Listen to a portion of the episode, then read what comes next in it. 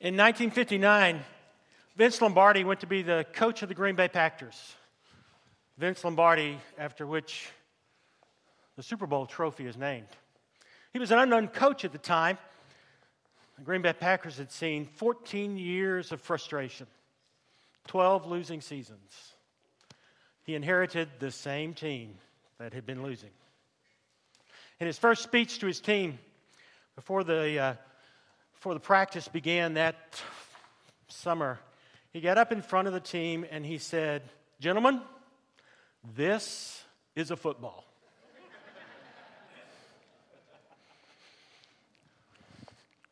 Gallup tells us that knowledge of the Bible is at an all time low. Even Christians have little understanding of the Bible, asking for a friend. Asking for a friend. Can I really trust the Bible? What do we believe about the Bible anyway? In your bulletin this morning, you've got uh, a history of how the Bible came into being. Please put that away. Because I'm going to be dealing with other material. If you haven't already read it, read it later. For friends, this is a Bible. This is a Bible. No other book has more, has more authority for us as Christians than the Bible.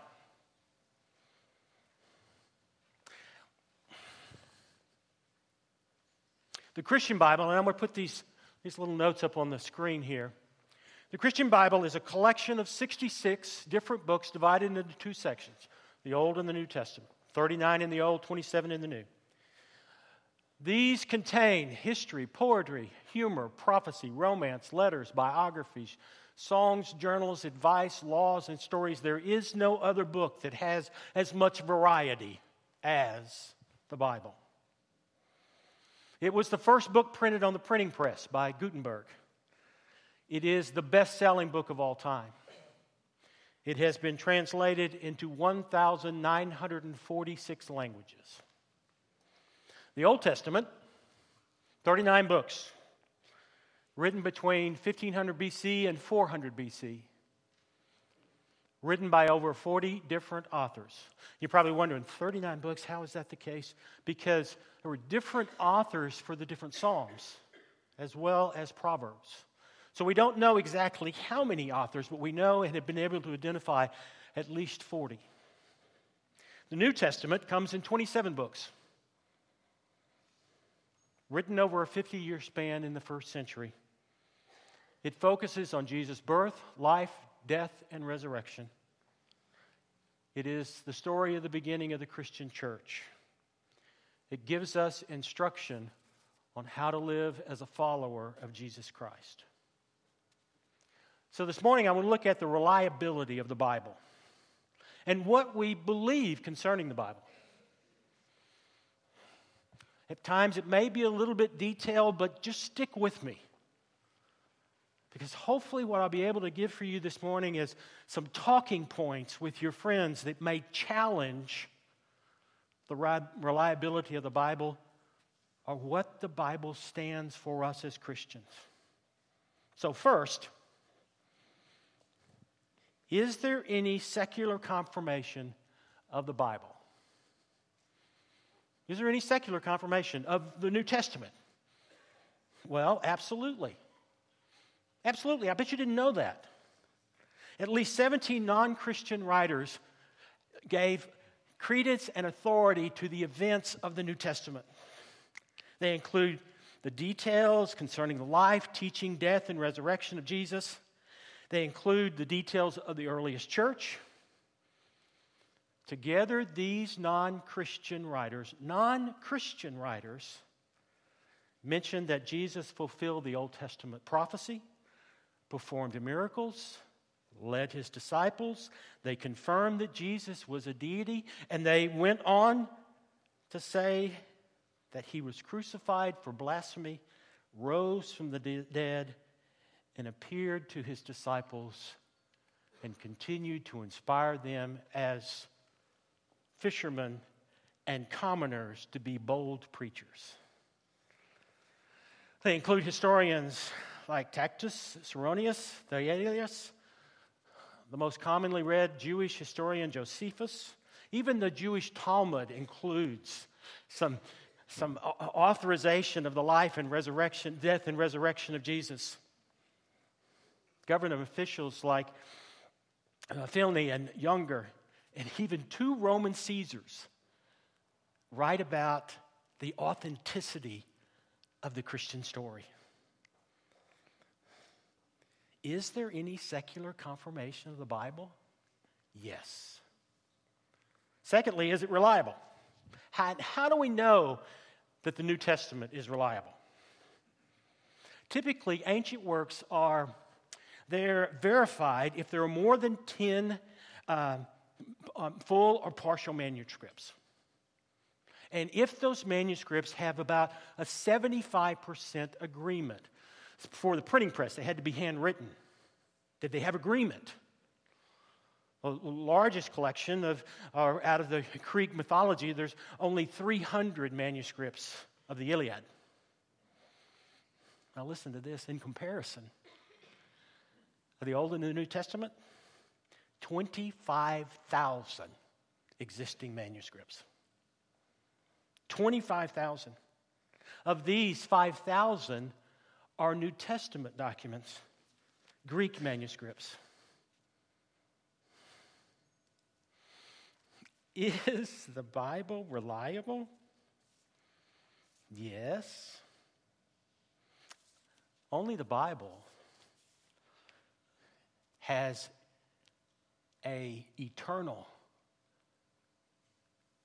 author. And here's the deal about these manuscripts 75%? What do you think the agreement is? 80%? 90%? 99.9. Almost. One of the copiers must have fallen asleep. And even the most critical scholars of the New Testament admit the accuracy. Is the Bible reliable? you bet. Why would we even question? So, what do we believe about the Bible? Here's what John Wesley, the founder of the Methodist movement, said. He said this The Holy Scriptures contain all things necessary to salvation. My ground is the Bible. Yea, I am a Bible bigot. I follow it in all things, both great and small. I am a Bible bigot. And, and I'll bet you didn't know this in our United Methodist discipline. This is what it says. We believe the Holy Bible, Old and New Testaments, reveal the Word of God so far as it is necessary for our salvation. It is to be received through the Holy Spirit as the true rule and guide for faith and practice. Whatever is not revealed or established by Holy Scriptures is not to be made an article of faith, nor is it to be taught as essential to salvation. I bet you didn't know that. Say what you want to about the arguments within our denomination, but this is our stated belief. So, what do we believe about the Bible? What do we believe? Let's review the scripture. What do we believe? It is a guide for our life. In Psalms, as we sung earlier, a lamp unto my feet and a light unto my path. Everything else that's been written by human beings is human made. Only the Bible, only the Bible is sacred, eternal. It is the inspired Word of God. As John said, in the beginning was the Word, and the Word was with God, and the Word was God. Creation itself was called into being by God's Word. The Bible will never be obsolete. I don't care what anybody says, the Bible will never be obsolete. Dwight L. Moody said this He said, The scriptures were not given to increase our knowledge, but to change our lives. Hmm. 2 Timothy 3. Listen to what Paul says to, to Timothy. He says, All scripture is inspired, or literally God breathed, and useful for teaching, for reproof, or conviction, to provide conviction, for correction, and for training in righteousness, so that everyone that belongs to God may be proficient, equipped for every good work. To put another way, the Bible shows us truth. It exposes our rebellion. It corrects our mistakes. And it trains us to live God's way. To teach, convict, correct, and train. In terms of teaching, by calling the, God, the, the Word, the Bible, God's breathed, Paul was identifying its divine source. He was reminding Timothy and us of the Bible's authority.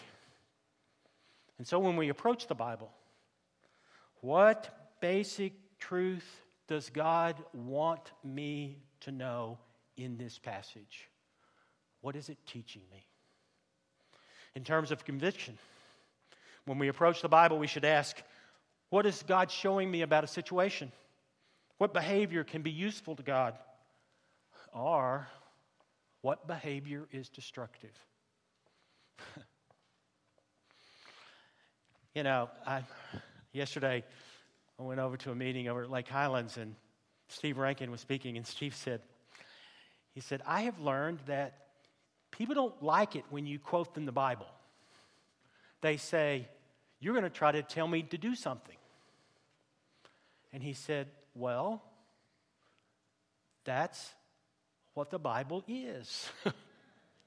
it is truth. Aren't we going to follow the words of Jesus? Don't they provide life as opposed to maybe what we sometimes want? And sometimes that's not easy to hear. Convict. It is to correct, says Paul. When we approach the Bible, we should ask how might this passage correct, balance, or direct me? And to train for righteousness. What does this, what does this passage present or prepare me for some future event or challenge?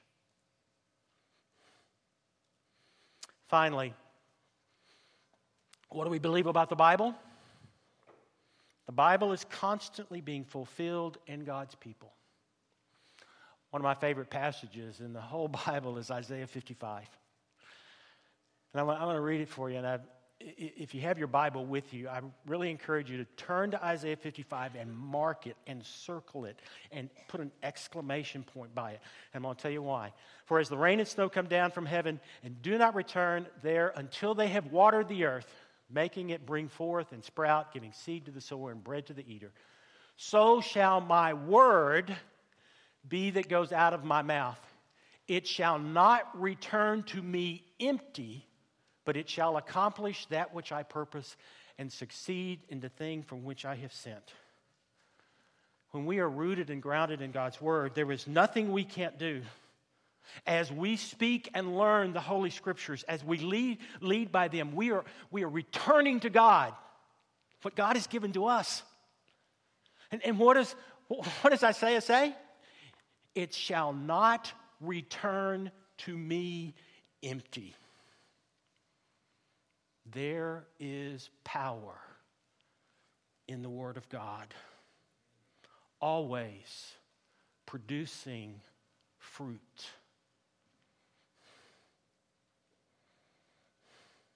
So, you see, the, the Bible is a record of the past, the history of the Jews, and then the church.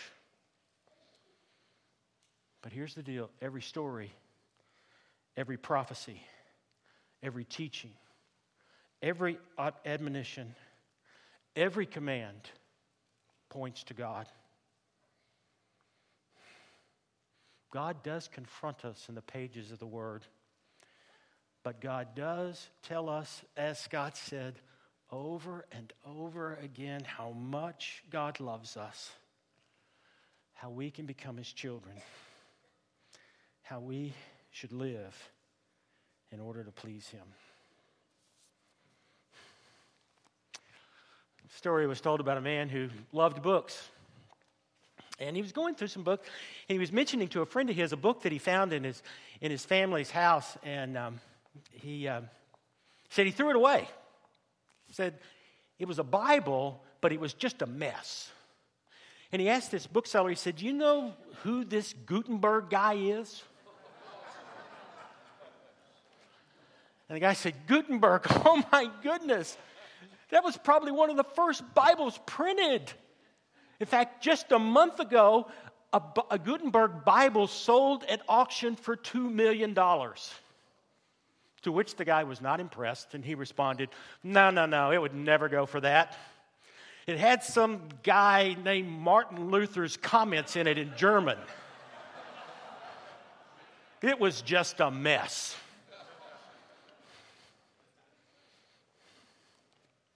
You think that Bible is valuable? You may be able to put a price on a Gutenberg Bible. But, friends, this not this. this is priceless.